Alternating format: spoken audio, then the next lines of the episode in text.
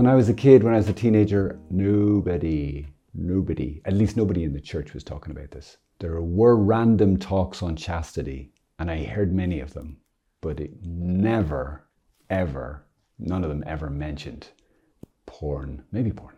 I don't think so.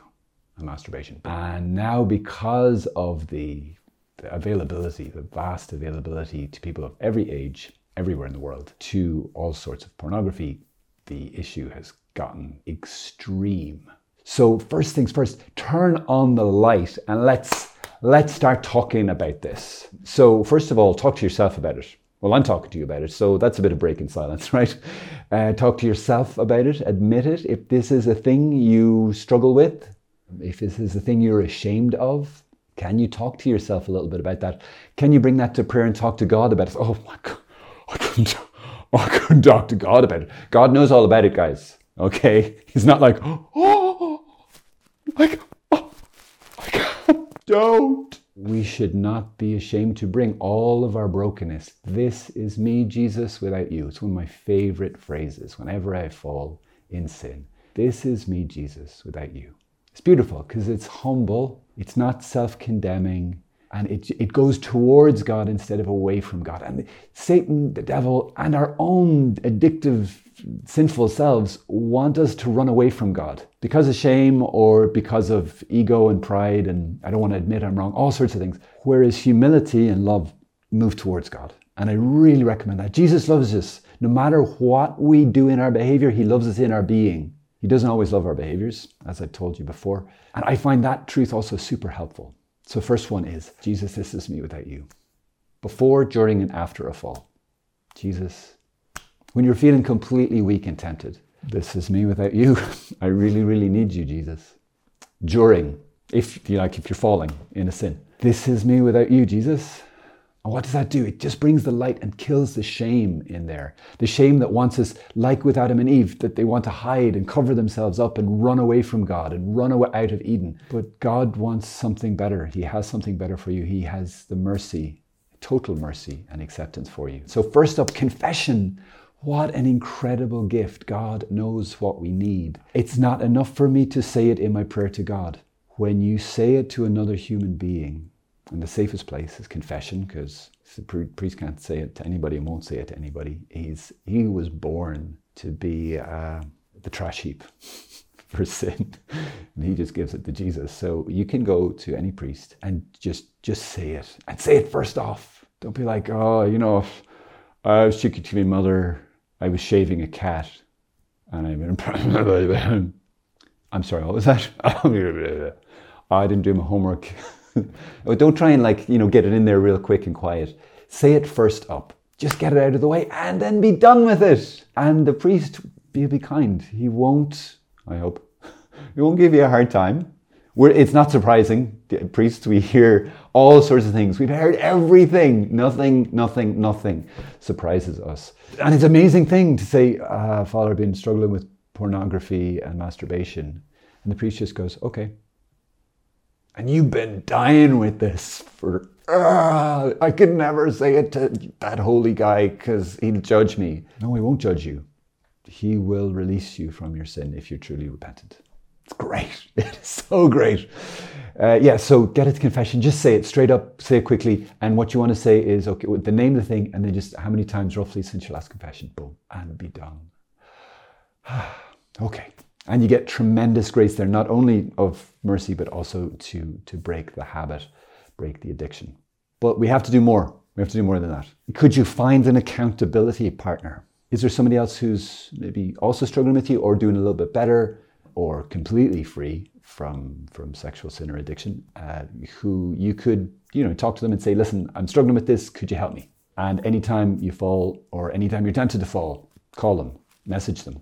I'm struggling breaking the shame is so big. So shame, at least my, my understanding that I find really helpful is shame says not just I've done something wrong, but it then takes it personally and says I'm wrong. So it feels, shame makes us feel our sin as a total and utter condemnation of our being and that we are utterly unloved and unlovable. Guilt, on the other hand, is the acknowledgement and the feeling that I've done something wrong and it stops there. Guilt is a blessing from God. God never wants to condemn us. He wants to convict us, meaning He wants to give us that gift of the feeling of guilt, which is a gift in our conscience. So we know, oh, yeah, that's not right. That wasn't right. I don't want to do that. I shouldn't do that. But it doesn't say, I am bad. I am wrong. I am corrupt in my being. God loves you in your person no matter what. So all of these tools of naming it help to break that shame. And shame is the biggest force, arguably, the biggest force that keeps us locked in our sinful patterns, in our acting out sexually in inappropriate ways. Because we, we sin and then we feel ashamed and we feel we're unlovable, we run away from God, we disconnect, we isolate from other people and from God and ourselves. And then we are struggling because we're feeling isolated and shamed and horrible and guilty. So we want to take that pain away. And guess what might be the first thing we'll think of? We've got to self comfort. So it's really tempting to go back to masturbation, to porn, to act, acting sexually. And that leads to more shame. So you get into the shame spiral and it doesn't go anywhere good. So we need to break that. And a great way to do this is say it to a friend, say it in confession. And and you hear them go, wow, okay, you want to talk about it? They don't take out, you know, the the stick to beat us with. They just accept us. Yeah, it's a tremendous thing. You could also set up some boundaries in that relationship. Say, I listen, I'm not actually looking for advice, unless you are looking for advice. Just I, I just need someone who I can say this to, who's you know a, a brother or a sister in, on the journey. Other thing, uh, know your triggers. Know your triggers. Hey, what's a trigger? A trigger is something that triggers me. uh, it's something that might move me, like might bring up the temptation. So, what are the things in life? What are the patterns that have been emerging that I could observe and go, oh yeah, that's a that's a pattern. You might have heard of HALT, H-A-L-T, hungry, angry, lonely, tired. You could add bored, and there's probably other ones in there too. HALT, b, BALT you can make up, you can make your own um, acronyms if you like. Uh, but yeah, are you hungry? Is that a thing? You know, are you hangry? Uh, are you annoyed? Did someone uh, get up, get under, up your nose, under your skin, under your nose? So it's great to know what are the things that trigger me. What are the times of my day, like when I come home from work, come on, I come home from school. Why might that be a trigger? It's a big trigger for a lot of people because that was when they developed the habit when they came home from secondary school, from high school, and they acted out. Connected to that one is finding alternatives. So, finding those positive activities that I can do to replace, or when I find myself triggered, I was like, I know what I'll do, something I really enjoy. I'm going to do some gaming, or I'm going to do, I'm going to read this book. Oh, yeah. I'm going to call this friend who I really, really enjoy connecting with. I'm going to maybe watch something if that's something that's helpful for you. For some people, that's triggering, and you, we do have to watch uh, the content that we're letting in because some of it, as you know, it can be very sexual and very triggering. So do be attentive to that too. So get yourself a list. Actually write it. Out. What are my what are my activities that are really good and healthy that I really enjoy? How can I look after myself? Like getting uh, you know a fitness schedule together really can help. Whether it's at the moment of temptation, it's like, okay, I need to do something, I go running, cold shower. But it's just good in general to have like a healthy, balanced lifestyle in place. Helps massively to shift this kind of stuff. There's also a phenomenal program called Exodus 90. Uh, sorry, ladies, just for the guys. Amazing program. It talks about this stuff as well as lots of other things. It's based in, you'll have a group and support, uh, brothers walking with you. Check out Exodus 90. There is a program not as developed, but it's uh, Fiat 90 for women. Um, so you could take a look at that as well. There's lots of other resources too, though. Matt Fradd, the man Matt Fradd. He has a program called Victory. You could check that out online with lots of resources, videos, etc. There's another one called Fight the New Drug. As I mentioned earlier, it's same again.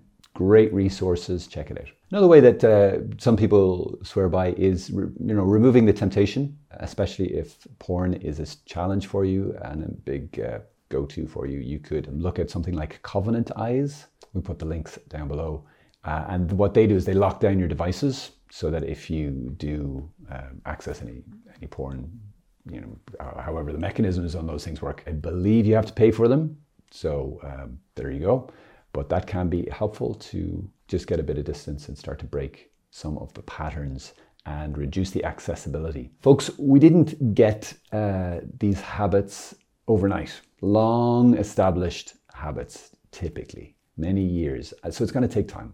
To work it out. Usually, so patience with yourself, but at the same time, don't use that as an excuse. Uh, sin is serious, and we do want to be serious about getting free. And it's not just about getting rid of, of sin, it's about getting more of God. It's about living the life you're supposed to live. It's about the joy that comes from living a healthy human life. And it's a beautiful, beautiful thing. St. Augustine said, Freedom from sin is only the beginning of freedom. Meaning, not to discourage you, say, Oh my gosh, you mean I've been stuck in this thing for years and it's only the start. I'm not even started. But the idea of that saying of St. Augustine is to encourage us that there is a whole world of, of things that are that the Lord has for us beyond beyond our addiction. That this is very much and He, he wants he, and He will free us if we are willing to cooperate with His grace. He will free you. If we really want it, if we're willing to do the work, I firmly believe that. But it's not about us and our strength, it's about Him and His strength and us relying on Him. He loves you, He accepts you, and He wants something amazing for you. Let's ask, let's pray for each other. Uh, ask God for the grace to be the people we're created to be. God bless you.